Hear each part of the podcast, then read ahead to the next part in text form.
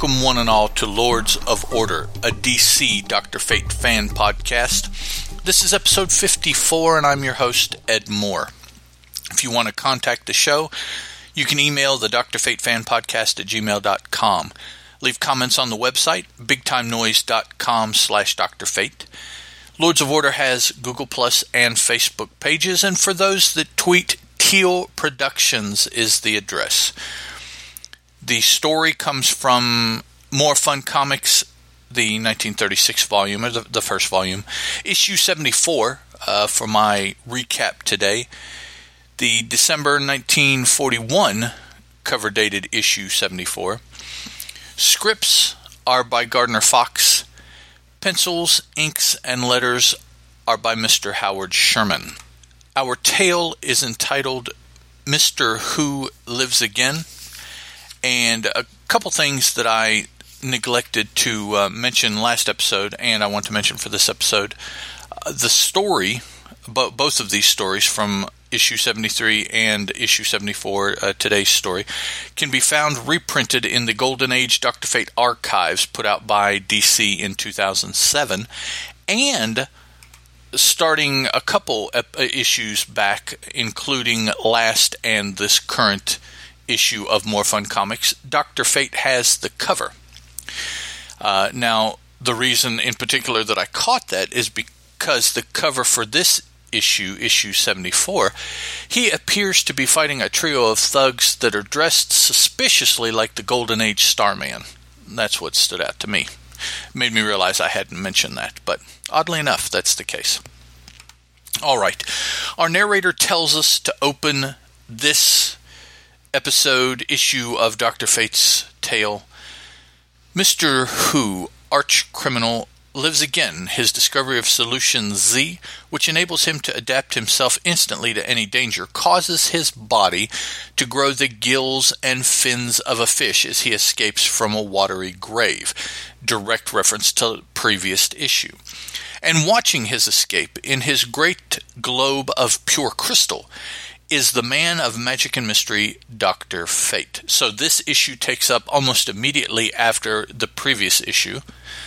Although Dr. Fate has had time to get from uh, the Hudson River back to his Tower of Fate outside of Salem, get locked into his crystal and be checking things out on his crystal. Now, who knows how long that is taken, but he sees that Mr. Who is uh, swimming away, and indeed his hands have been turned into big fins, big orange fins. So Dr. Fate takes off to find, locate, apprehend, uh, whatever he's going to do specifically, Mr. Who. We cut to Mr. Who, who is crawling out of the river onto a wharf, it tells us. He takes another big swig of his solution Z, which he has in a nice little uh, metal flask that he must carry on his person. And the narrator tells us, oddly enough, and, and I see that this was attempted to be drawn, I think, in a in a panel here but we're told as the humped figure crab walks along the city street, an awesome metamorphosis takes place. Now, when we first see him, he just looks like an, an old human, an older Mr. Who. But he walks into a nearby bar and he is not recognized by those thugs that he had previously employed.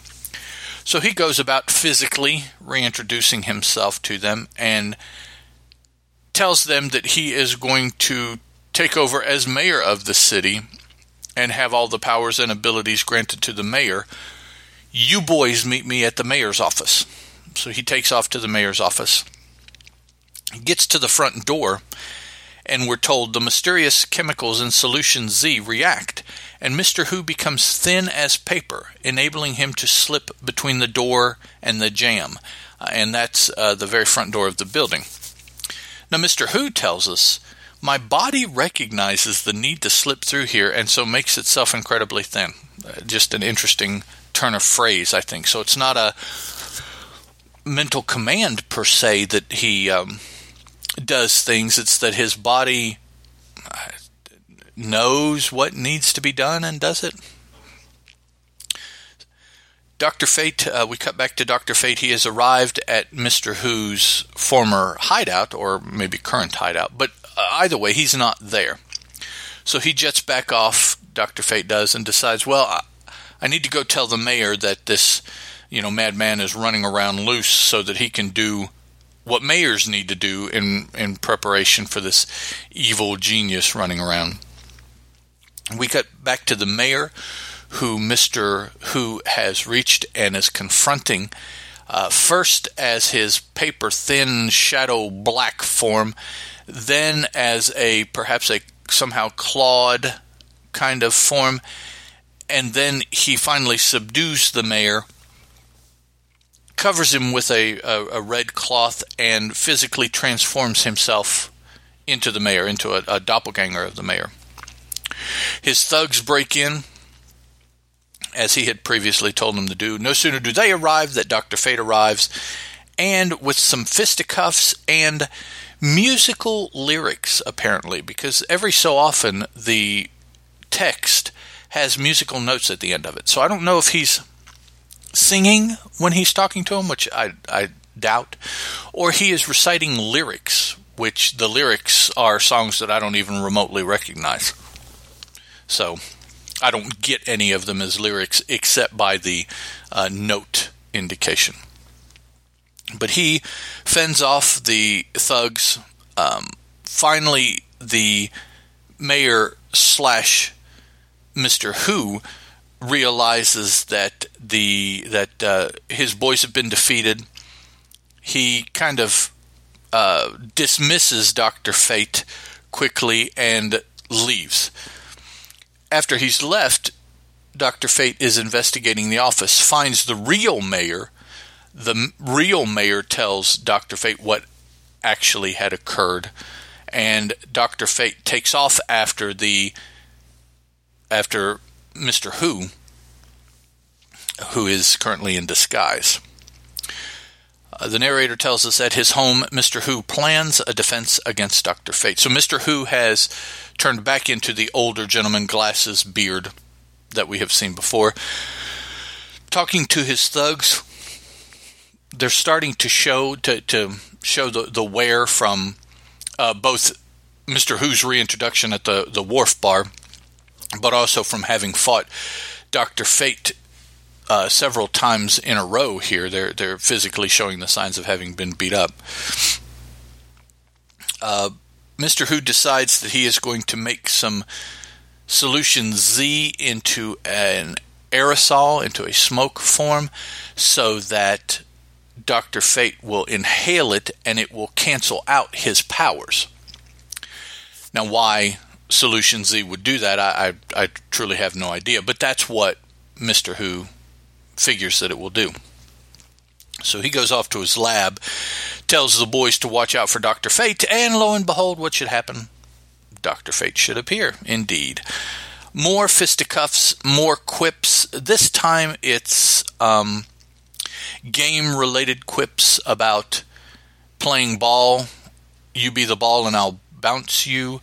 Uh, table tennis card games. That, that, that's the, the, games are the theme of his quips now, not the musical notes uh, like they were in his previous encounter with these same thugs. So here, this is the fourth time in the past two uh, issues that these guys have been beat up by Doctor Fate at the museum, on the boat from last issue, at the mayor's office, and now at their headquarters in this issue. Uh, I'm sure these guys are getting tired of running into Dr. Fate, you know? So Dr. Fate rushes to Mr. Who's laboratory, who has concocted his serum, throws it at Dr. Fate. Dr. Fate is overcome by the chemical fumes and passes out. Mr. Who figures that he has beaten Dr. Fate, leaves him there, doesn't do anything to him, leaves him there, goes to carry out the rest of his plan. He arrives at the at City Hall. Uh, again, he has transformed into the mayor and tells some police officials to open the vaults that he needs some money to conduct official city business with.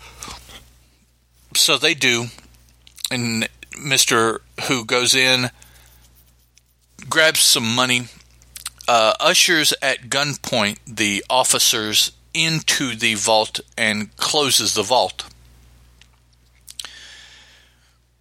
Dr. Fate revives at the headquarters of Mr. Who, uh, having only um, inhaled a portion because he, as soon as he saw something was going to happen, he started to hold his breath, but he pulled in a little of the fumes, enough to knock him out, but not enough to hamper his powers. So he wakes up, uh, revived, and he's okay. Goes out, goes to City Hall, finds that the um, vault has been shut, sealed, hears people behind it, opens it up, and finds the real mayor and the guards in there that once again fill Dr. Fate in on what has happened.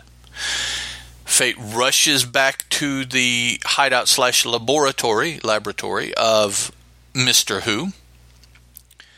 Mr. Who, meanwhile, has already returned to his home base, finds that Dr. Fate is gone, tells the thugs to go look for Dr. Fate, but instead they decide, no, we've had enough butt kickings to last us, we're going to take off, and so they try to run. But in the midst of their running, Fate does finally show up, defeats him once again via fisticuffs, uh, the fifth time now in two issues that these same dudes have been beat up.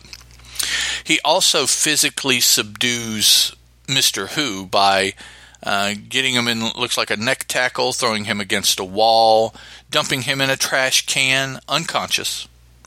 Then he scoops up, Fate scoops up the money, the gold that was stolen, and the trash can that has Mr. Who in it, takes them all back to the mayor's office, deposits them, no pun intended as far as the money in it. Okay, never mind.